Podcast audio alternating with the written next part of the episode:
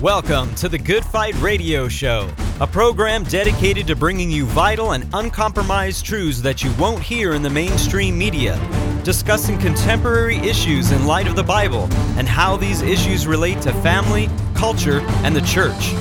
The heart of this show is to glorify Jesus Christ and expose the works of darkness as he is commanded in Ephesians 5:11. Now here's your host, Good Fight Ministries own Chad Davidson. While Sola Scriptura has remained the marquee argument when it comes to Christians and Roman Catholics, when it comes to the doctrine of the papacy, that not only separates those who claim to be Protestant and those who claim to be Roman Catholic, but even those of the Eastern Orthodox tradition. And so, on today's episode, we're going to be looking at whether or not the papacy is a doctrine that we can find in Scripture or even in the earliest of the church fathers. And with me to discuss this very, very important topic is none other than the president and founder of Good Fight Ministries and pastor of Blessed Hope Chapel in Simi Valley, California, Pastor Joe Schimmel. Yeah, Chad, you nailed it. Uh, it's good to be here with everybody. Uh, this is definitely another dividing line. Can you imagine here at Blessed Hope Chapel if we put a president in line and then we said, hey, this guy is in line with the first president of the Christian church in the first century, though we had not a shred of evidence for the first century and a half, two centuries of church history that a, a church president was recognized by the churches. And we said, if you don't follow this church president, by the way, Mormons have a, a president or a head prophet. The church didn't have a head prophet either who dictates what the church and gives them new revelation and so forth. And then we said, if you don't follow him, you are cursed by God. Uh, Blessed Hope Chapel would thereby and forever after, and rightly so, be considered a cult. Okay, Roman Catholicism teaches you must obey the Roman Catholic Pope, and there was no Pope in the first century church, and, and it's interesting, not even the second century or third, by for that matter. And I'll just read really quickly from the Vatican Council just to establish this reality. If anyone says that the blessed Apostle Peter was not constituted by Christ, our Lord, Prince of all the apostles, and visible head of the church militant, or that directly Peter and immediately received from our Lord Jesus Christ the primacy of honor and not one true and proper jurisdiction, let him be anathema.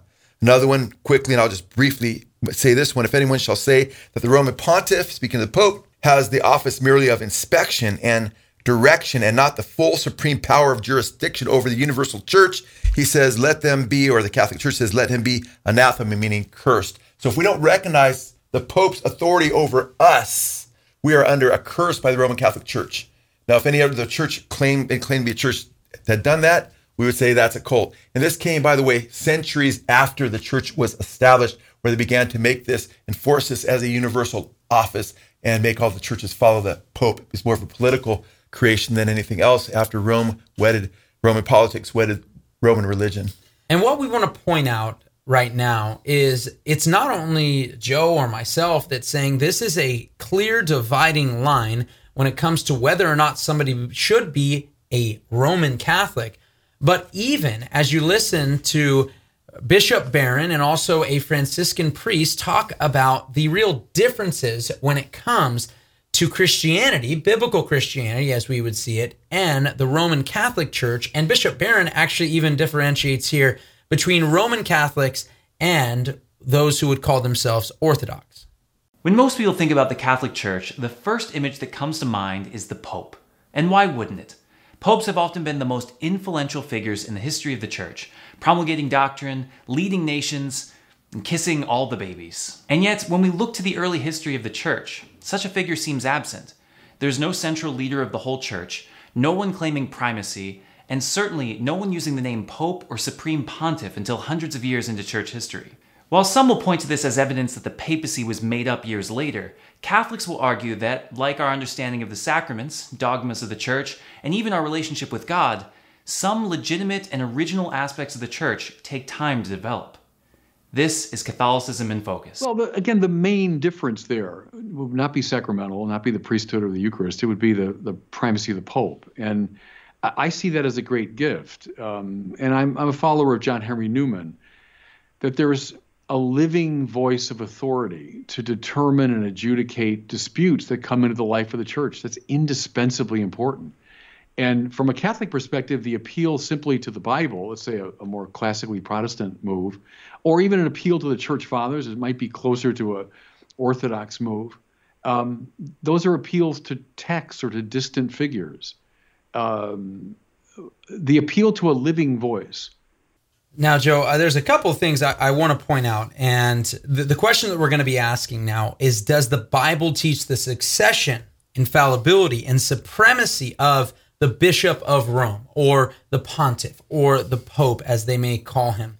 And Joe, before I even get to that, there's just a couple of things I wanted to play those clips so that we can have a good understanding.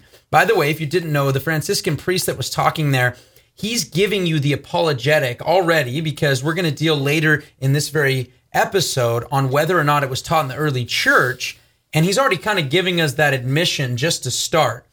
But one of the things that has been a, an apologetic from Catholic apologists, from people online you might see, and even the Catholic Church itself, is that although we don't see it in the very beginning, it was developing. And so you have to give it time to develop. And that's, first of all, sets a dangerous precedence for a number of reasons. People say this about understanding the Trinity and so forth, but understanding a doctrine that is so clearly taught in Scripture is one thing. But when we have an office, an office that is supposed to be running the church, that is supposed to be the very foundation and rock that the church is built upon, and it needs time to develop, but it doesn't develop until long after Peter and take a couple of centuries, their admission already before we get into some of the scholars.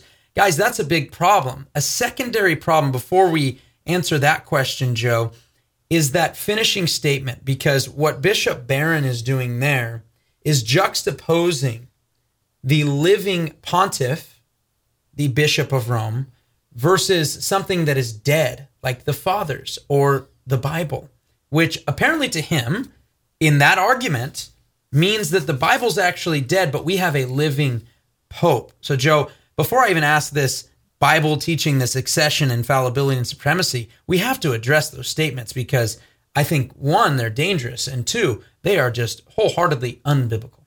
You know, that would be worse than me telling my kids when I'm hopefully much older that did you know you had a fourth sibling in the house and that was living with us this entire time? I know there's no evidence of that, there's no history of it, uh, but it was always there. You just didn't recognize the sibling, red hair, you know, five foot four, a little girl, and you just don't. But you know what? We can, I can fly over house right now and show you where she's living, and that's evidence that she was your sister all this time living in the home. You just didn't. We just don't have any evidence that back then. I mean, that would be a ridiculous statement. They'd be like looking at me cross-eyed, like, "Dad, you're off your rockers." And they want to tell us that because they have established this new doctrine of a pope, and we don't see it in church history. We don't see the supreme pontiff, the pontiff Maximus, the chief shepherd, as they call him, the Holy Father. All these terrible things that shouldn't be attributed to any man. Uh, Pontifex Maximus, all these things but we, we're supposed to believe that this, even though we don't see them in the home in church history, for not just a generation or for 20 years as my kids grew up in my home, but for centuries.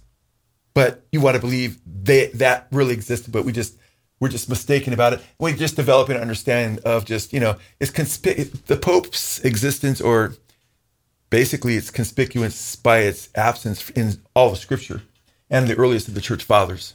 Yeah, and I think that's really dangerous to add that obviously to everything. And when we look at it, we just did an episode last week, and if you haven't seen it, the previous episode on this is regard to authority and whether or not it's the church or is the Bible just simply prima scriptura, which means the Bible is is is one. It's supposed to be good. It's supposed to be prime. It's supposed to be top of the line here. But is it sola where we can test everything according to the word of God? Is it the very thing that Jesus would say in John 17, 17, sanctify them in thy truth, thy word is truth? Amen. Chad, you know, in the earliest church fathers, they're appealing to scripture constantly to establish truth. But you're familiar with Polycarp. I mean, he was a very early writer, probably in the first century, uh, disciple of the Apostle John. When you read, I mean, Ignatius, Polycarp, both disciples of John, when you read Ignatius, it's almost, it's kind of top heavy. You know, it's like, whoa, he's ready, strong. Because he's dealing, it's kind of like you know, Paul in Second Corinthians, where he has to just, he's a little bit on the defensive because he has to defend his ministry and so forth. But not one time, and he could easily settle things instead of appealing to scripture by just saying, don't you realize that that Pope so and so says this, and you guys better get in line? There's no reference to appeal to a human man that exists in Rome at the time. No, exactly. And even Clement, who is from Rome, doesn't Yeah. make the appeal about it for himself. And I know we're going to deal with that more when we deal with just the, the history of it later in this episode. But Joe, also, that appeal that he made, that, you know why? And, and guys, he's telling you the difference between Roman Catholicism. Why should I become a Catholic is really the context of those, uh, of those questions that are being asked on capturing Christianity there. Someone who is actually contemplating converting to Catholicism at the moment. And it's very interesting because to kind of show this, oh, well, this compared to this, it's we have a living pope, this succession that's come down from Peter, and we can name it all the way down, even though it's too murky to even be named in the first couple centuries of the church. But nonetheless, we have this going on and I have this living pope, and it's Pope Francis, which I would almost guarantee Bishop Barron does not agree with a lot of the things that he teaches. But nonetheless, either way, they they try to have roundabouts away from that. But either way, he says that is living, having this living foundation here on earth. But the Word of God, and even the early church fathers, which we would go Word of God, and then the early church fathers give us some great testimonies, and it's uh, amazing what we can gather from them and learn from church history. But you have the Word of God, and what do you call living? A succession of popes that you can't find in two centuries, but the Bible actually describes itself as living and active. And it's sharper than any two edged sword. It could cut through soul and spirit, bone and marrow. And My that- words are spirit and life, John 6, Jesus. Amen. Yeah, and and you have these things being said in the Word of God, and he said, "No, I need a living and active thing that's not even found in the Word of God." Yeah, amen. And and we're supposed to test everything by scripture and and people as you guys people are going to see as we continue uh it's just obviously just so out uh, unscriptural this whole idea about the papacy and so forth. But Paul says not to go beyond what's written. So, you know, and I know we'll probably address this as well, but you start making up things, you know, like the Mormons, they have the Melchizedek priesthood. Wait a minute, only Jesus has the Melchizedek priesthood. He's an untransferable priesthood.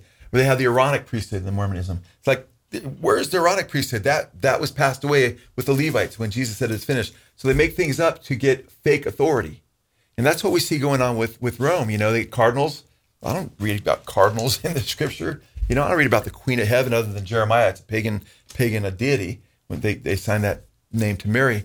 So you start making up uh, Pope, which papist or comes from Father, uh, which is very unbiblical, by the way, because the Pope is called Holy Father. Now, when I read my Bible and I read Holy Father, first of all, I read Jesus say in Matthew 23 9, you know, not to call religious people Father as a title, uh, because, you know, he, does, he warns us about that and he sees all this coming.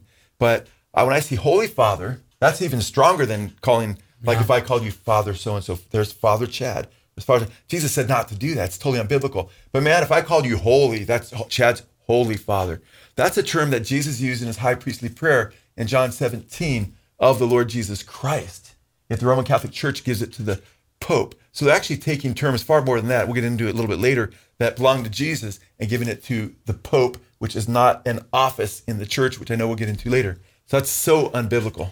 And I want to read from Vatican One so you guys can see that we are showing exactly what Roman Catholic teaching has taught over the centuries. And one thing that I've heard another historian actually point out as well is the fact that many of the early church fathers that we read from that vatican i when it was written it wasn't even translated into english yet. Uh, much of the early church fathers of what we have today and are able to access them and actually look at the history properly now today they didn't have the material that we have even today and yet made these sort of pronouncements and actually pronounced that this is what the church has always taught. But here's what vatican i says. Both clergy and faithful of whatever right and dignity both singly and collectively are bound to submit to this power by the duty of hierarchical subordination and true obedience. And this not only in matters concerning faith and morals, but also in those which regard the discipline and government of the church throughout the world. And this is supposed to be the Bishop of Rome, Joe. And now let's get into how they go about saying this is where we see what is the apostolic succession, starting with Peter and moving down. And it all starts in Matthew 16, verse 18. And this is not just us claiming that Rome teaches this, you can actually hear from Bishop Barron and the Franciscan priest already mentioned talk about how the Bishop of Rome is this monarch of the universal church, and it all comes from Matthew chapter 16, verse 18. I'm close to converting my family to Catholicism. There is so much that feels right. My problem is the papacy. How can I have faith that it is true? Upon this rock, I'll build my church. I mean, it comes from Christ. I say the promise made to Peter and to his successors, which was recognized, you know, early on in the life of the church. Why could why couldn't that be the a sufficient answer for, say, a Protestant? Like Jesus is the the head of the church. Uh, well, because you know, uh, uh, like why do we need, yeah why do we need a pope or something? Well, uh, in a way, I'd say ask Jesus because it's it's what he did. He he said, "You are Peter, and upon this rock I'll build my church." See, I, I say as a Catholic, God delights in using secondary causes. It doesn't denigrate him or his authority in any way to include us in it. And so he delighted in saying, I, I want to designate this apostle of mine, this uh, Simon Bar Jonah, to be the rock upon whom I build my church. When looking for a foundation for the papacy in Scripture, Catholics will often look to the Gospel of Matthew. And so I say to you, You are Peter, and upon this rock I will build my church, and the gates of the netherworld shall not prevail against it. I will give you the keys of the kingdom of heaven. Whatever you bind on earth shall be bound in heaven, and whatever you loose on earth will be loosed in heaven. Nowhere else in Scripture do we see an equivalent statement from Jesus about any of the other disciples, and taken together with the other Gospels, we see a consistent theme of the prominent role of Peter among the twelve. So, Joe, there's a number of things we need to get to. And before we get into the keys of the kingdom and whether or not those were given just to Peter specifically, yeah. and they would pretty much need to be yeah. to form this doctrine, Joe, what about this idea that Peter is the rock upon which the church is built? You heard Bishop Barron saying this is why you should believe in the papacy. This is why your family should all convert to Catholicism. It's right here. It's Matthew chapter 16, verse 18. Is that teaching that Peter is the rock upon which the church is built? The, claim that the church is not built on the rock Jesus, but is built on Peter as the rock is so wrongheaded and it's it's blasphemous. If you love Jesus and you really love him as the Lord and Savior, the creator of the universe who became a man and died for our sins and rose again, and if we put our trust in him, and then all of a sudden you think, well, really, Peter is the rock that we're built on. Uh, it takes this scripture totally out of context, with which, by the way, various Roman Catholic historians have admitted that this is, was not the understanding of the early. We have some statements from the church fathers, early church fathers, well, that contradict these guys on this. But this is just so wrong in so many ways. First of all, you notice how he sneaks in that that teaches that Peter and his successors. There's nothing in the text. This is called eisegesis. In you know the Greek term eisegesis means to read into something, to put in you know exegesis ek out from among. We do exegesis. What does the scripture actually teach? What can we drive from scripture? Roman Catholicism reads into the text, and it's just amazing here. Uh, again, using a title that's given to the Lord like the Father, Holy Father, is now applied to the Pope by Roman Catholics, uh, Roman Catholicism, but also the rock. Now Peter uh, magically becomes the rock. Uh, understand the context here in which Jesus is speaking. He's speaking to Peter, and it says they were in Caesarea Philippi. This is a long way from Jerusalem. I've been to Israel a number of times, and I think every time I've gone, four or five times, we go to Caesarea Philippi because it's it, that was a full blown pagan area. And Jesus is bringing them to an incredibly pagan area because he's letting them know that he's going to give them victory and they're going to have power uh, from who he is, you know, and they're going to have to be going into these areas and sharing the gospel. And it's there that Jesus says to Peter, you know, who do men say that I am? And, and Peter makes this amazing declarations. Thou art the Christ, the son of the living God, you know? And Jesus says, you know, flesh and blood hasn't revealed this to you, but my Father who is in heaven. And in this area, you know, you could see from a lot of places, pretty much anywhere in Caesarea Philippi, this huge boulder jettisoning out of the ground, uh, massive mount, rock mountain just jettisoned, and there was this this this cave that just went, went down you know, who knows how far. And there was all these nooks around it, and it was considered the, the, the gate to the underworld, you see. And many have looked at looked at it as this is the, the gates to Hades, you see. This is where the because the Greek gods were worshipped Pan, there were nooks with these different false gods up there.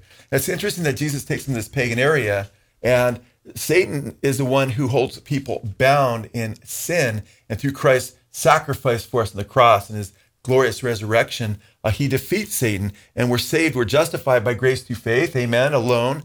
Uh, works are evidence of that faith, amen. But we're also set free from the powers of darkness. That's here that Jesus talks about having victory and how the gates of hell, see, gates don't chase you. People always think gates of hell and they think it's like they're chasing us and that we're going to fight the gates of hell. No, gates hold people in.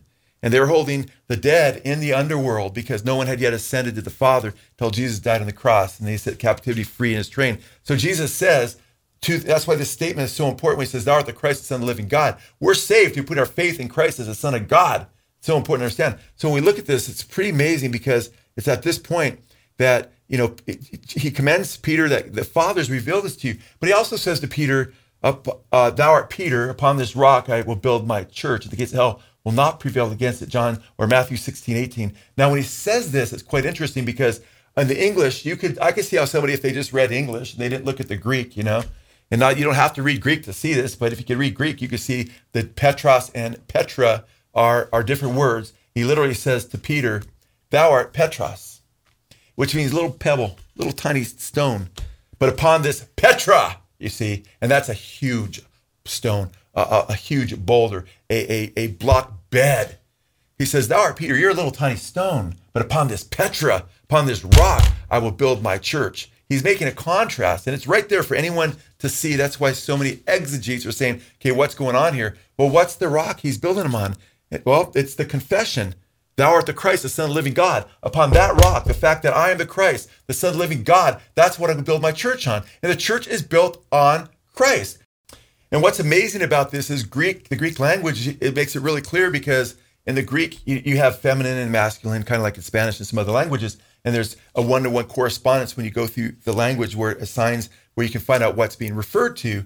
But the word Petra, pet, Petros, is in the masculine. Peter, thou art little rock, you're little man right there. You know, and he doesn't say upon this when he says this Petra, he doesn't use the fe- the, the uh, masculine, he uses the feminine because he's referring to his declaration that Peter mentioned, thou art the Christ, the Son of the living God. This is the rock I'm going to build my church on. So from the Greek language itself, when you, when you look at Petra and Petros, or whether you look at the feminine and the masculine, it all points to the fact that Peter is not being spoken of. In fact, Peter is being diminished.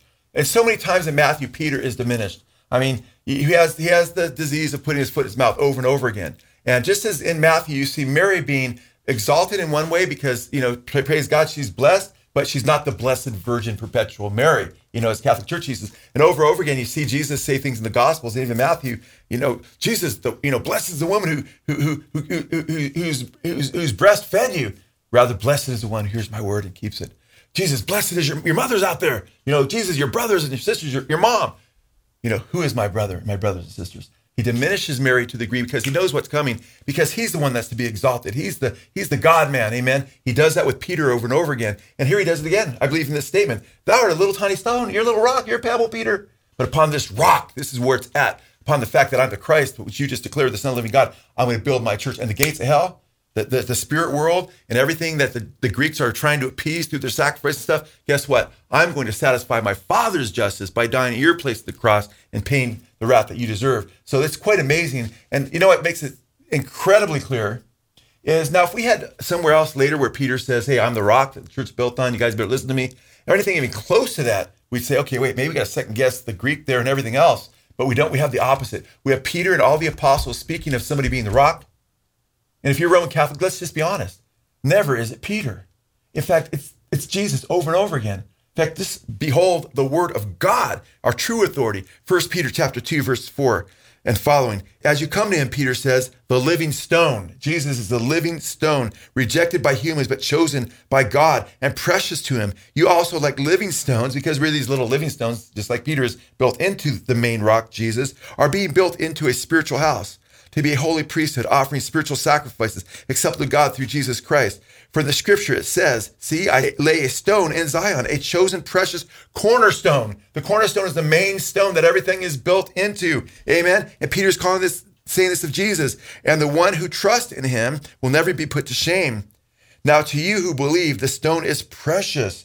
But to those who do not believe, the stone the builders rejected has become the cornerstone and a stone that causes people to stumble and a rock that makes them fall. In fact, you know what?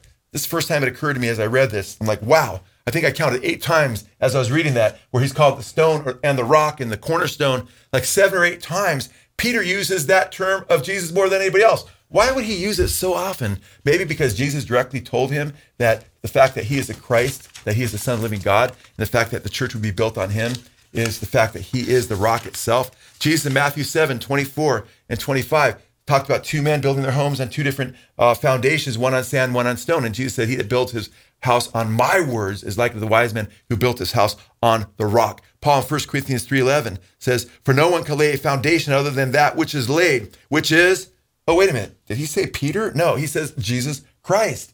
1 Corinthians chapter 10, verse 4, and all drank the same spiritual drink, for they drank from the spiritual rock that followed them, and the rock was Christ. Paul in Ephesians 2.20, built on the foundation of the apostles and prophets, Christ Jesus himself being the cornerstone. And over and over again, we see this. In fact, Jesus himself in Matthew chapter 22, at the end there, talks about how he is the cornerstone that the builders rejected. Uh, so they heard in Matthew, Jesus already had identified himself just after he talked to Peter as the cornerstone. Nobody was going to, if somebody, if Peter said, hey, you guys know I'm really the rock that Jesus built, not really Jesus, I'm the rock that we're built on. Well, they didn't understand it that way. They didn't write that way. And Peter didn't write that way as well. Peter understood this. Build your life on Jesus. You know, the Bible says, curse is the one who puts his trust in man. Don't put your trust in Peter or any other man. Put your trust in the Lord Jesus Christ. Amen. And one of the things that has always uh, bothered me is it's it's almost like a semantic game sometimes. You know, when it when it comes to this, because I've thought about this as well, watching Catholic apologists read from 1 Timothy chapter 3, verse 15.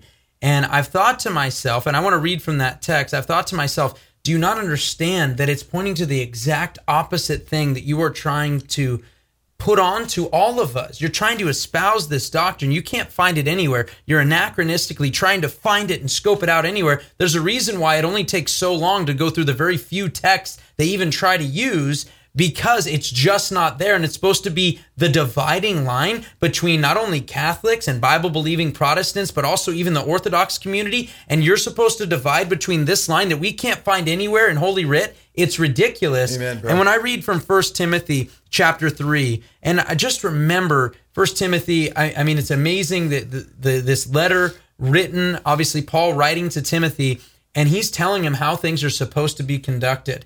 And so in the church, in these individual churches, how they're supposed to be conducted. And here's what he said in verse 14 he says, I am writing these things to you, hoping to come to you before long. But in case I am delayed, I write so that you will know how one ought to conduct himself in the household of God, which is the church of the living God, the pillar and support of the truth. Now, the big problem here, a Catholic quotes that, and they're going to tell you that this is proving that the church is actually the truth. This is what we have to go to. It's the church. It's sola ecclesia, as much as they don't want to say that, but that's what you have Yeah, to hold right. on to. But yet, the church is upholding. What do pillars do? They hold something up. Pillar of the truth holds it up. a pillar of the truth was as we're doing right up. now. We would hold up the truth and say, This is what God's word says. When I read John 17, 17, Jesus told me what the truth is. What did he say the truth was? The word. The word of God was the truth, is the truth, and always will be the truth. Sanctify them by thy word. Thy word is truth. Truth. And what are we supposed to do as the church of God? We are supposed to elevate the word of God, not elevate the word of man, not have traditions that supersede that of scripture and simply move scripture away from being our sole authority on how church is supposed to be run. And then we move it into this and exactly what we're talking about is what takes place. And Joe, when it comes to this text in Matthew chapter 16, that's not the only part of this verse. It's the main part, but one thing they attach it on, and you heard that from uh, the young Franciscan priest in that video, is he attaches the keys of the kingdom there, the binding and loosing, and so to speak, there. And one of the things that he says in that video is that this declaration, this statement, when it comes to giving the keys of the kingdom to bind and to loose, that it was only for Peter specifically. And that is the case to be made that Peter is the Pope. Peter is the one that they would have to refer to. And then the succession would be down from Peter um, between all of those that he would ordain and they would ordain and so forth down the line to now Francis today. But Joe, when we read about the keys of the kingdom there, is that an isolated issue there talked about only there in Matthew chapter 16? Or are there other places where we can actually find this text and see, wait a second, this isn't some just declaration to Peter that now gives him the keys of the kingdom, but it's actually something entirely different going on than what the Franciscan priest has told us. Yeah, uh, that really another twisting of the scripture because Chad, you, you and I know the, uh, the the principle of you know scripture interprets scripture. So we put scripture together on any subject, and we look at uh, when we look at the Great Commission, you know, go into all the world, preach the gospel to all the nations, you know, baptizing them in the Father, Son, and Holy Spirit. Also teach them to observe all that I've commanded you. Lo, I'm with you always to the end of the age, and so forth. And you know, all power and authority is given to me, and so forth. Matthew chapter 28, and then you go to, to for instance, Luke 24, go and preach repentance for the remission of sins. So we put all those co- the commission together, and we get the whole view on what he's saying he, and even Acts 1 8, you know, you know, the Holy, you know, Terry, the Holy Spirit comes upon you, give you power to be my witnesses in Jerusalem and Samaria and the uttermost parts of the earth. And all these scriptures give us an idea of the Great Commission. So you put them together and you get, wow, this is incredibly rich teaching from Jesus, you know. Uh, the same thing here, you got to put the scriptures together. Where does he talk about this to his apostles? Uh, he commissions them and lets them know they have the keys to the kingdom. Not solely Peter. You have to throw out all the other scripture on this teaching because we see this binding and loosing the keys to the kingdom also in Matthew chapter 18, just a couple chapters later, verses 15 through 18. And Jesus says, you know, if your brother sins against you in verse 15, go to him and, and, and, and tell him about his sin. If he repents, you win your brother. If not, bring one or two with you. If he still doesn't repent, bring it before the church. It doesn't say bring it before the Pope. Bring it for the church, the disciples, the other believers.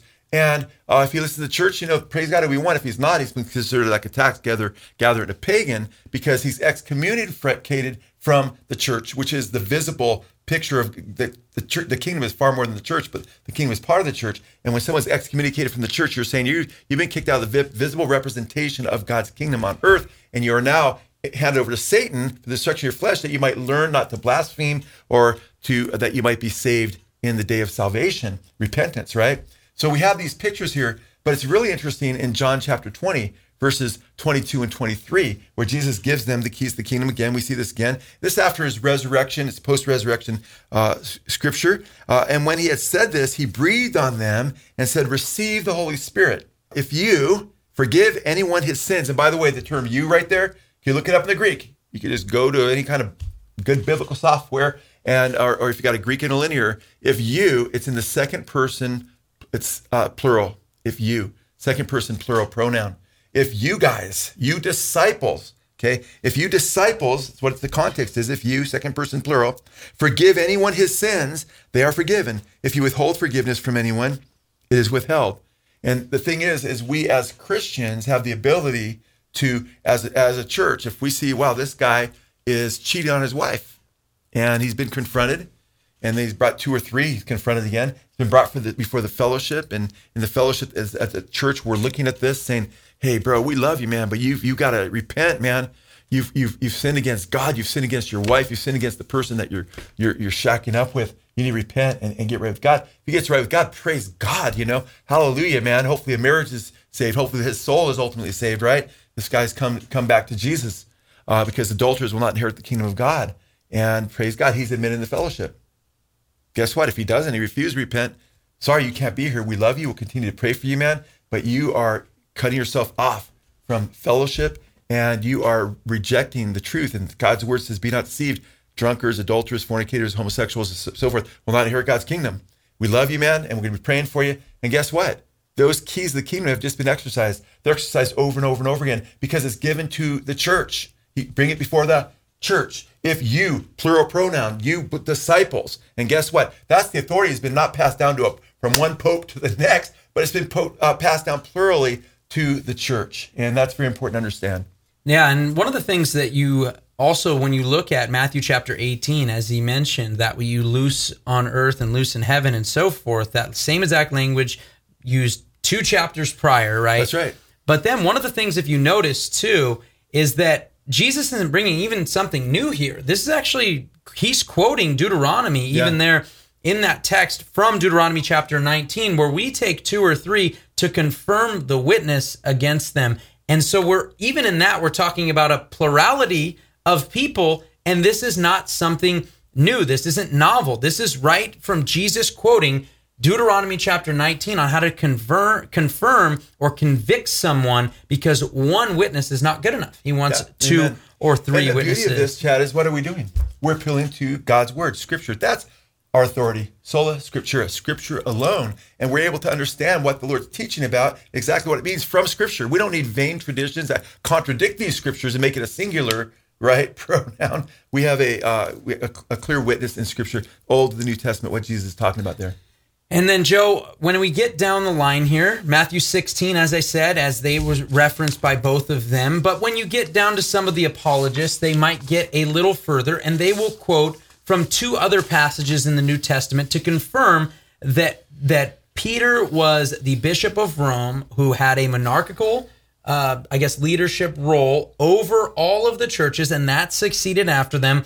And Luke 22 and John 21, both of which have to do with the restoration of Peter, one of which prophesying it, and the other one telling that he is being restored. And so I want to read from those. And guys, there's something I, I want to say right now. And, and I meant to say this on the previous episode when we talked about Sola Scriptura.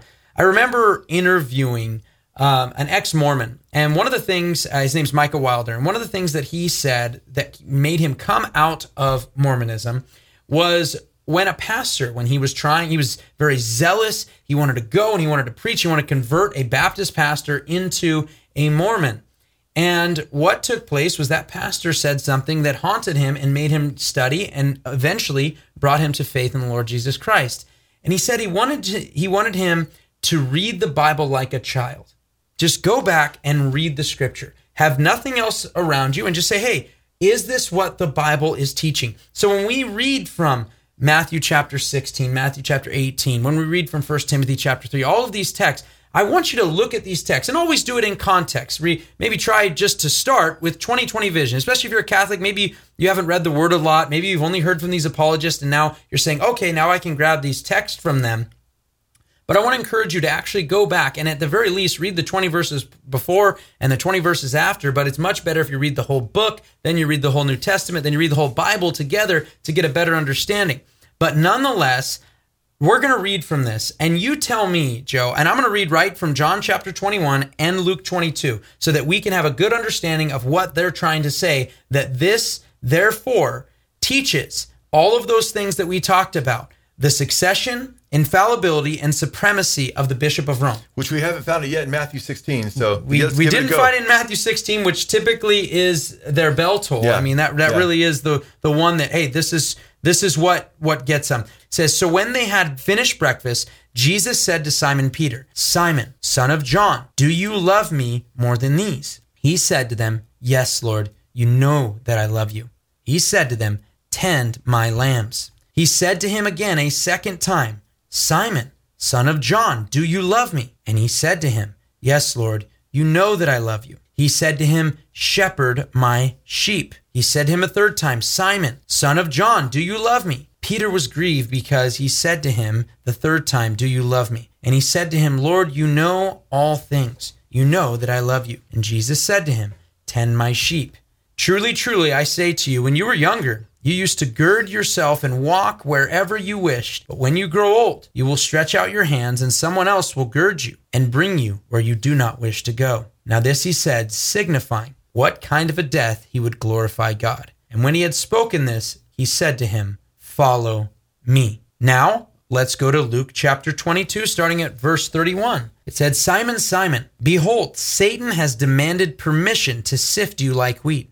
But I prayed for you that your faith may not fail. And you, when once you have turned again, strengthen your brothers. But he said to him, Lord, with you I am ready to go to prison and to death. And he said, I say to you, Peter, the rooster will not crow today until you have denied me three times that you know me. So, Joe, if I'm trying to make the argument they're making, the tend my sheep, the strengthen your brothers, is there any possible way that we can read those texts, reading those from Scripture, and get to the succession, infallibility, and the supremacy of the Bishop of Rome? Chad, if you had denied the Lord three times and you had radically fallen away, and we restored you and we encouraged you, hey, Jesus wants you to be strengthened. He wants you to strengthen the brethren. He wants you to know, you know, do you really love the Lord? And you're like, yeah, okay, man. He wants to use you now, Chad. He wants you to strengthen your brethren. He wants you to tend his sheep. And then you went around the world and you came back and Chad didn't do this, but then all of a sudden you did the podcast. Pastor Joe just told me I'm the head of the entire church. I'd say, mm, Chad, I, I think you read into what we were saying. You know, we're just encouraging you to now strengthen your brethren. God still wants to use you, you know. Uh, we're, we're, glad you repented, and and you can and you know what you need to take some time down before even sharing the word because you just come back to Jesus and depending you know what that fall looked like and everything else, right? But that would be that would be a huge twisting of our words, you know. And that's a huge twisting of the words of Jesus. In fact, what's going there's nothing in the text that says you are are you know you have primacy over the entire church. And by the way, the Pope doesn't have primacy just over the church, but according to Catholic dogma, he is the ruler of the world, including the secular world. And that's why you could have people like Bloody Mary go in in 15, what was it, 53 through 1558 to England and reestablish the papacy uh, authority there, the Pope's authority, and, you know, have a few hundred uh, Protestants burned at the stake, you know, forbid the Bible from being printed because it was just after Luther's death. And now we're going to forbid the Bible from being printed, uh, uh you know, martyring, you know, uh, was it John Rogers and, and, and, and martyring William Tyndale because of the Tyndale uh, Bible translation because they didn't want people reading the Bible. Well, I know why Catholics don't like people to read the Bible, and where they haven't like that for centuries, is because it exposed, like we are, their lies. You know. So, uh, Chad, those texts don't say anything like that. In fact, it's actually very, very sad and somber what's going on there, but also very, very beautiful because Peter's heartbroken and he, he's at a fire being warmed. You know, Jesus war- he's warming himself because he just jumped in the water, realized it was Jesus, and they pulled in that haul of fish and like, oh, it must be Jesus, the resurrected Christ. And it brought him back to when he first got saved, and they brought in that huge haul of fish and came to faith, and now he's being restored. And Jesus says, Peter, do you love me more than these? He's not talking as some commentators might suggest the nets and, and the fish. He's saying these, meaning the other disciples, because he tried to put himself above them, which is exactly what the Roman Catholic Church does. And he was saying, even though they all deny you before this, I'll never deny you. I'm ready to go to prison and death with you, Jesus. And he told him, No, you're going to deny me. And he contradicted Jesus. And now he's been humbled, like, whoa, I'm not the rock. Jesus is the rock. Not that he ever thought that he was the rock. I don't think he ever did. But then what's happening here is Jesus says three times, because he denied him three times. Do you love me, Peter? Do you love me? And the first two times he says agapao, meaning do you have that sold out kind of love for God? So agapao, uh, agape is the noun, agapao is the, the, the verb. Uh, God so loved the world, that, that incredible love when it's used of God's love. Peter, you know, do you, you know, agapao me? Then Peter says, yeah. He says it a second time. And it's not just because he said it three times, but the third time he said, Peter, basically, do you even do you even have some love for me? Because he used the word phileo. Peter, do you have phileo for me? And Peter was grieved, it says, because the third time he said, Do you phileo me? A lesser kind of love. And Peter was grieved. So what's happening there is Peter's being put in his place. Jesus gives tough love. He, he wants Peter to truly assess who he is before the throne that that he's not all that. He's not greater than the other disciples. So I just think it's ironic, Chad, that they get him being pope out of this when actually Jesus is bringing him back down to earth. And then right after this, you, you cut off there, Chad, at the end of chapter 20, near the end of chapter 21, halfway through, just almost two thirds of the way through, I, I, believe. And he says, "Follow me." Well, right after this, says, "Well, what about John?" You know, yeah. Again, he's starting to compare himself or look at another guy, another brother, and and he's and, and you know, is he going to live until you come? He's basically flying. He goes, Peter, what I do with John is between John and I. He goes, you follow me. Okay? Peter had a hard enough time just following Jesus. He wasn't going to be the pope of the universal church. Okay? Yeah, he, yeah, he ends up getting rebuked right to his face. He's an awesome guy, and Mary was yeah. an awesome gal, but quit elevating man. Humble ourselves before God. Elevate the Lord Jesus Christ. He's our creator redeemer. Yeah, amen. And did he tend his sheep? I'll tell you, man, I, I don't know if there's books that I've written on my heart more than First and Second Peter. Oh, I love. Them. I mean, in all, in all honesty, and when you see these things, and I, I, it's so beautiful really when we do see how God used Peter, somebody who, like you said, even in his restoration, you know, he still gets his, you know, he has foot and mouth disease sometimes, you know. Yeah, and, and it's kind of interesting. You mentioned Peter. I love First and Second Peter as well. I've taught through both. Well, taught all the way through First Peter, but I've used Second Peter several times and taught through several of the texts there. he's real clear. He calls himself a fellow elder. Yeah, amen. I'm a fellow elder of yours. And then he gives glory to Jesus. I think it's 5 4 5 5. He says, when the chief shepherd appears, you know, we'll appear with him in glory. But he says, as fellow elders, he goes, don't lord it over God's people. well, what do popes do? Yeah. They're no. lord of the earth. They're rulers of the earth, according to Rome. Not just the church, but they rule in the, in the secular world too, supposedly, right? He says, don't lord it over people and don't serve for filthy lucre. Well, what do popes do? You know, a lot of popes, you know, they were about gold and building cathedrals and, and things like that. And and Peter said, Silver and gold have I none, and healed the lame man in the book of Acts. It's been said the popes can't say, Silver and gold have I none. They have plenty, but they don't have the healing power of Jesus, you know? So it's just interesting when you look at that. And then he calls Jesus when the chief shepherd appears. But the Catholic Church applies chief shepherd. There's another one, not just like Holy Father, but they apply chief shepherd. They call Peter the chief shepherd. It's just sickening. It's, it's sickening what they're doing. In fact, you know, they use Pontifex Maximus. That's what the Pope's called as well. Pontifex Maximus is a pagan term that was used of a pagan leader of a pagan city, a pagan priest. And they just pulled that over, and now they call the Pope Pontifex. They can get that out of the Bible. They got that from paganism. They got the, the Holy Father from the Bible. They got Chief Shepherd from the Bible. Uh, both used of God and God the Father and God the Son. One used God the Father, one used God the Son. And then they get Vicar of Christ. That's not used of Peter or anyone in the Bible. Now, it's through Christ's vicarious atonement. Uh, vicar is from vicarious. It means instead of. So we want to believe that Peter, uh, are, that the popes stand in instead of Jesus. We'll get to that more later because that's actually demonic. In fact, you know what? Jesus said somebody would come, uh, someone just like him, the Holy Spirit. That's his role to guide us into all truth as he uses the word of God. But the Catholic Church has let Peter take the vicar of Christ role when that really applies more to the Holy Spirit.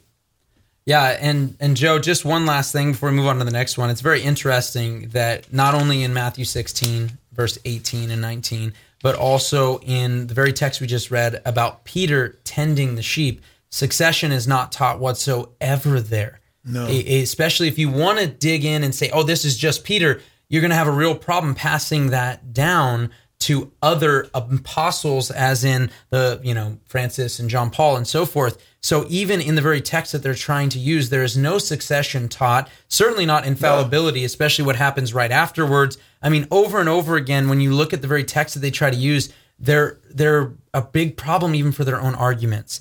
And so, Joe, I, I guess we're going to ask this question, and I want to talk about this in light of a text as well. The question is whether or not the papacy, period, is taught anywhere in Scripture.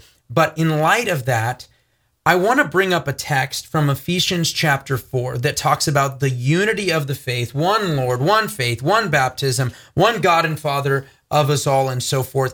And then it actually describes what is used to build up this unity of the faith so that believers are not tossed to and fro by every wind of doctrine. And it actually says this about Jesus. Now, it's going to place a big emphasis, and I'm just giving you guys the context. You can read it yourself in Ephesians chapter 4, as how powerful the supremacy of Christ is, and that he ultimately is the one who appointed these roles. Amen. I just want to read starting at verse 11 here because it is so important for us to get this and to understand the context as in verse 4 and 5 has to do with the unity of the faith, the fact that we have one faith, one Lord, one baptism, one God and Father overall. And here's what it says starting in verse 11. And he, speaking of Jesus, and he gave some as apostles, and some as prophets, and some as evangelists, and some as pastors and teachers, for the equipping of the saints for the work of service, to the building up of the body of Christ, until we all attain to the unity of the faith and of the knowledge of the Son of God, to a mature man, to the measure of the stature which belongs to the fullness Amen. of Christ. As a result, we are no longer to be children tossed here and there by waves and carried about by every wind of doctrine, by the trickery of men, by craftiness and deceitful scheming. And that's why I gave you the pontiff and bishop of Rome so that he can have a monarchical system Uh, over every. now, okay, bro. I stopped. I, I got to stop there. But no, in all seriousness, we are given these offices. And we haven't even gotten into that'll be more on the priestly role stuff that we're talking about on another episode regarding 1 Timothy 3, Titus 1, 5 through 9, and so forth. But we are talking about the church. We're talking about Paul writing to Ephesus. This is a circular letter So when we have it, we know it was supposed to be circulated to all the churches. And yet, not only do we not find it anywhere in scripture, and you saw the grasping of straws from Matthew 16, That's right. from John 21, from Luke 22. I mean, we're forget grasping at straws, they're grasping at air. They're going after a vapor. But when we look at this, how it is not a lot to ask, Joe, to read Ephesians 4 and say, Find me the pontiff, find me the bishop of Rome as the universal pastor and shepherd over the whole church. Where is it in Ephesians 4? And the question I have to ask is, why is it not there? Yeah, it's not there because he doesn't exist. I mean, it's harder than finding Waldo because at least you could eventually find Waldo, right? Can't find the Pope there because he's not there. And he gave some as apostles, some as prophets, some as evangelists, some as pastors, some as teachers. Uh, some believe pastors and teachers is, is one in the same office there. Uh, and one of the things that's interesting there, Chad, is he gives these these offices to the church, so we're no longer tossed to and fro by every wind of doctrine by men who lie in wait to deceive. So it's quite interesting when you think about this because the very opposite happens in Rome. These, these offices are given, and, they, God penned the scriptures through apostles and, and through the prophets, right? And and uh, through the teachers like like Jude and James, which were half brothers of Jesus, and so forth. I should say, well, we have some of his words, right? And we have James as well in the book of James. But it's interesting, we have their teachings. The church is, is built on them, and the Lord continues to minister through apostles' prophecy because we have the apostles, the 12 apostles, and their writings, and we have continuing ministry going to the church until we all attain, it says, the unity of the faith. The Roman Catholic Church subverts the authority that Lord gave, and he says, nah, there's also a pope that Paul just didn't really put in there for some reason, and he's the one that we're to follow, follow, and we're supposed to follow his teaching above what you Christians follow when you follow what you believe the apostles and the prophets are teaching. Uh, it, it's really horrendous. And what's really crazy about this too, Chad, is when you look at the fact that in in, in Scripture we have the Scriptures itself are very clear in First Timothy chapter three about what the qualifications are for qualifications for an elder and a deacon, and we see that also in Titus uh, chapter one must be able to refute false doctrine, husband of one wife, you know, uh, not not greedy, all those things. Guess what? Many of the Roman Catholic popes would not be able to be. Most of them, in fact, all of them, really, when you think about it, because they're, they don't, know how to refute false doctrine because they just swallow hook, line, and sinker, Whatever even to be uh, uh, elders in the church or, or, or deacons in the church because they're so far off scripturally, they wouldn't qualify.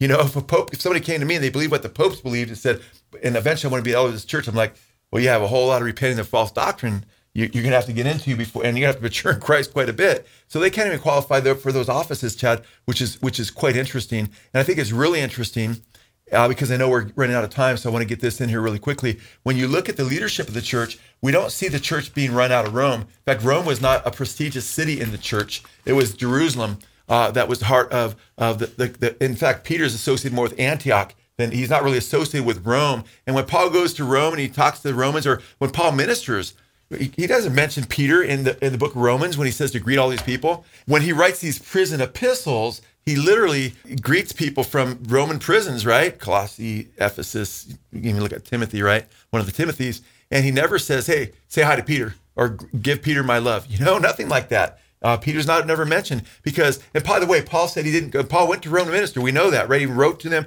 went there, but Paul says he didn't go to places that were already established. He didn't. He wanted to break new ground. If Peter had already established that church, why would he be going there uh, to, if it, it, was already established? That wouldn't make any sense either. So there's a lot of things that just do not add up. But and this I'm going to go through really quickly, but not too fast for you because think about this. In Acts 15, you have the church first church council. It's not held in Rome. It's held in Jerusalem.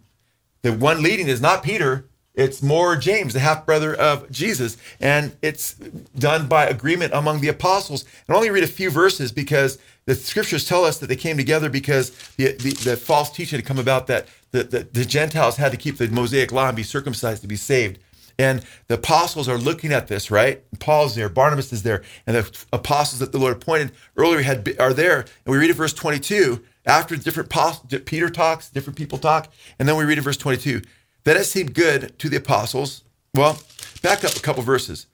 Verse 13, check this out. It says, After they had stopped speaking, Peter, others, right? James answered, James, half brother Jesus, the head of the church in Jerusalem. He answered, saying, Brethren, listen to me. And he goes on, he says a lot of things. And then he says, verse 19, Therefore, it is my judgment. This is what we're going to do. This is my judgment, right? And then he continues to talk about what his judgment is. And then in verse 22, after he says, This is what I'm saying, this is my judgment, then we read verse 22. Then it seemed good to the apostles and the elders with the whole church. And then in verse 23, and they sent this letter by them, basically repeating what James had said, not Peter. So you have to, you really have to ignore scripture. In the early church, they, this was an apostolic decision, but it's interesting. If we're going to say who was the head of the church there at that time, who was leading that church in Jerusalem, well, we know James was the head of the church at Jerusalem, and he's leading this council, it seems. But at the same time, he's not saying, I don't care what you guys say. They come to agreement, which is very, very beautiful. So uh, it's just crazy. And we know that Peter was also rebuked by the Apostle Paul because he was giving semblance of a false gospel at one point in Galatians chapter 2. And Paul says he rebuked him sharply, and Peter repented because he said Peter was being a hypocrite like others because of the whole issue that he was making it look like like he couldn't you couldn't fellowship with the Gentiles, although he had been because he was afraid of the Judaizers. And Peter had to grow a spine, you know. And Peter was a tough guy, but he fell into some peer pressure at that point. And Paul says he rebuked him publicly. Uh, and then you see in the book of Acts, Paul, through chapter 10, 11, after that, it's almost all the Apostle Paul. Uh, through most of the most of the book of Acts about the Apostle Paul's ministry. You think it would be mostly about Peter's ministry, not Paul's. So we're not seeing Peter as the Pope. We're seeing him as an amazing uh, Christian leader, a great apostle, leading a lot in the book of Acts, but leading among other apostles. Yeah, and it's really interesting too because you mentioned that he's not mentioned. You know, it's mostly Paul after uh, Acts 10, and Acts 10 is a corrective uh, display there on Peter, Peter who still. Good point. did not believe that Gentiles could be saved. That's long after the Holy Spirit has already been poured out inside of him, the tending of the sheep and That's all right. the promises and so forth. And I understand a, a lot of the Catholic arguments on their side. Oh, well, the, the popes can mess up because they've anathematized popes for teaching heresy, by the way. And it's just really interesting, a lot of the outs. And sadly enough, for those who are converting to Rome and so forth, is the kids' gloves that they play with Catholicism, and this is true for Orthodoxy as well, uh, Eastern Orthodoxy and so forth. That the kids' gloves, when there are obvious problems, you know, when things like in Orthodoxy it teaches, well, Jesus came through Mary, so we need to go through Mary as well to get to Jesus. And, and things like that. Wow, this in is again. rough when you look at some of the liturgy, how you stomach this and read this when you know you have no mention of this. We haven't even gotten into Mariology at all in this entire series yet. But Joe, when I see the kids' gloves it's played with, well, it's not really justification by works, but then you watch Catholic apologists, you watch Catholic priests, and they denounce sola fide, that we are saved That's by right. grace through faith. You look at the anathema, uh, anathemas there in Trent and so forth. And, and guys, when we play these things with kids' gloves, I just want to ask can you read through the book of Galatians? And can you read through that book and see how they are being anathematized, a real anathema from God Himself through Holy Writ, and see that and just say, oh, yeah, all of these excesses, all of these pluses, they're not that big a, a deal, and I can find a way around it philosophically. It's dangerous. And Joe, the next question I'm going to ask, and I really do believe a lot of this, and uh, from studying it, and and you know our love for reading uh, the early church fathers, our love for reading some of the history of the Christian church and so forth. And I even named my son, uh, my second born, after Justin Martyr and Irenaeus. And I love reading their works. And That's funny. I have a grandson that has both those names. yeah, yeah, you do, and and I really do love reading their works because I I grew so much in recognizing that the same arguments I was getting into, they were getting into as well, and it was really a a faith builder of seeing the Holy Spirit. And that doesn't mean that I ever thought, oh, these guys are infallible. You know, I love Irenaeus. But do I believe that Jesus li- lived a very long life, even though he promised it was through apostolic succession that he learned that? No, I don't believe that Jesus lived into a ripe old age. And and so there are certain things that I go, ah, I don't really know if I agree with that. But I'm always going to test it according to scripture. By the scripture. amen. But nonetheless, this is very interesting, Joe, because I'm going to quote somebody to go alongside with with the question I'm going to ask you, and hopefully it will kind of start us off in that direction. But the question is, it started with does the Bible teach? And I'm asking the same question, but did the early t- church teach the succession, infallibility, and supremacy of the Bishop of Rome? That's the question. And I want to let you guys know, I, I I'm I'm not going to lie here. I'm going to poison the well to start because even their own a Catholic historian on the subject, Robert Eno, in, In fact, his let's book. get to that because my answer is going to be just no, no, no. And Yeah. that's not in any scriptures, and we've already addressed the scriptures that they try to use to establish that. But none, none established succession anywhere. None established that Peter was the bishop of Rome anywhere in scripture or in early church history. We don't have that as well. And that he was supreme. We don't have that as well. Yeah, and in the early church, we this is not once again, I wanted to read specifically from Catholic historians. I watched mm-hmm. videos from Catholic apologists online. Okay, where do they see this coming in? You guys got to hear it from a Franciscan priest that they didn't see it for centuries. Yeah, they admit it. Some of They, them. they admit it. And this is what Robert Eno says. Mind you, he affirms the papacy Yeah, he's by- a Catholic historian, by the way. by way of development, the same way the Franciscan priest you guys heard at the very beginning of this did. But this is what he says. This evidence from Clement, Hermas, which is the, the shepherd of Hermas, and Ignatius points us in the direction of assuming that in the first century and into the second, there was no bishop of Rome in the usual sense given to the title. And in fact, predominant He means in the Catholic sense. Yep, Yeah. in the Catholic sense. Predominantly, if not decisively, according to his conclusion, that the direction of that leadership was exercised collectively in Rome well into the second century, at which point a monarchical bishop emerged for the first Yeah. time. So La- latter part of the second century. this is us quoting from historians, Joe. But I thought it would also be good for them to hear some of the early church fathers themselves mm-hmm. because there are some great quotes. And I think I'll probably start off with the longest one, the same guy who put together the Latin Vulgate, who they would call Saint Jerome. And this is what he said The one foundation which the apostolic architect laid is our Lord Jesus Christ. Upon this stable and firm foundation, which has itself been laid on solid ground, for the church was founded upon a rock. Upon this rock, the Lord established his church, and the apostle Peter received his name from this rock. The rock is Christ, who gave to his apostles that they also shall be called rocks. Thou art Peter, and upon this rock I will build my church. That is, you know, if Catholics would have just accepted what it said there, uh, that would have been one major false doctrine they wouldn't have.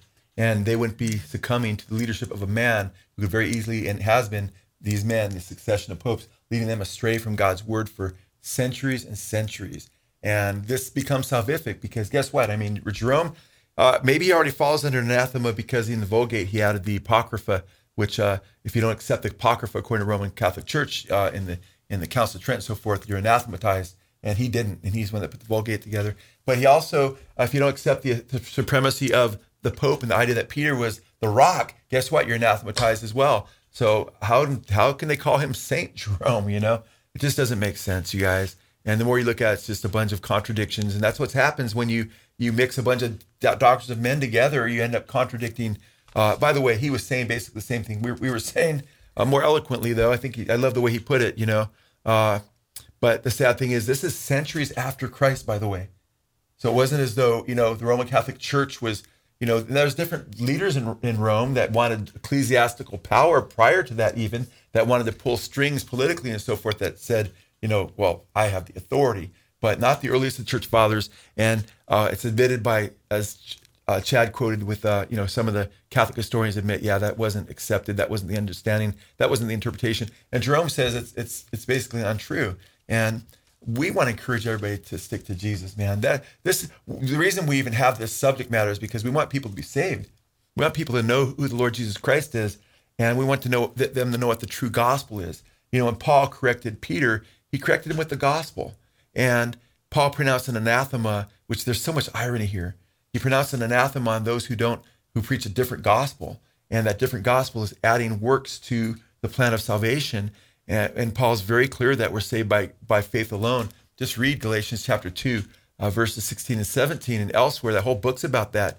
But the Galatian church had been deceived into bewitched. They were bewitched, being taught that you have to be circumcised too. Well, in Roman Catholicism, you have to keep the seven sacraments. You have to do all these things, and you have to merit your salvation and burn off your venial sins, or maybe indulgences can be paid by others. This is all a works uh, work salvation. It's unbiblical.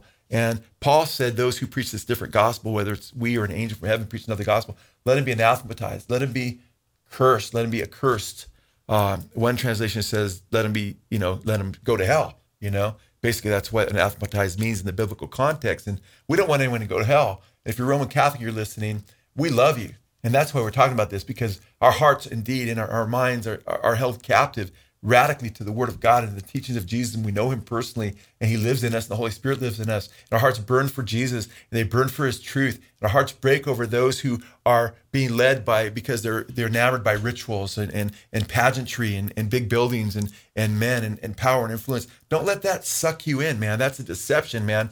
You, the Bible says we're not supposed to walk, as Paul said, by sight, but by faith. Put your faith in Jesus Christ and look at the building that He's building the word of God, the, the gospel, and Jesus is using by his Holy Spirit to build the church of God, the true church of Jesus Christ, which is made up of hundreds and hundreds and hundreds of millions of people around the world that profess Jesus Christ as their Lord and Savior, the God man who died for us, who rose again, who conquered the grave. And the scriptures warn that wolves would come in. Paul said that, not sparing the flock, and there'd be a lot of deception that'd be going around. That's why we're told to test everything by Paul and hold fast that which is good. And that's what this is about. That's what Good Fight Ministry is about, testing everything, sticking close to Jesus, and making sure, and we obey 1 Timothy 4.16. It says, watch your lives or your behavior and your doctrine, and you'll save yourselves and those who hear you. And so we want to watch our lives, watch our doctrine. We want to make sure that you're saved, that we're saved, that we're walking in Christ because we're putting our faith in the ultimate rock, the Lord Jesus Christ. Amen. God bless you guys. Amen. You've been listening to the Good Fight Radio Show brought to you by Good Fight Ministries. If you're blessed by this show and would like to partner with us, please consider visiting our Patreon page at patreon.com slash goodfight. Or you can write to us at P.O. Box 2202, Simi Valley, California 93062. Or call us toll free at 1 866 JC Truth. That's 1 866 528 7884. We hope you'll tune in next time on the Good Fight Radio Show.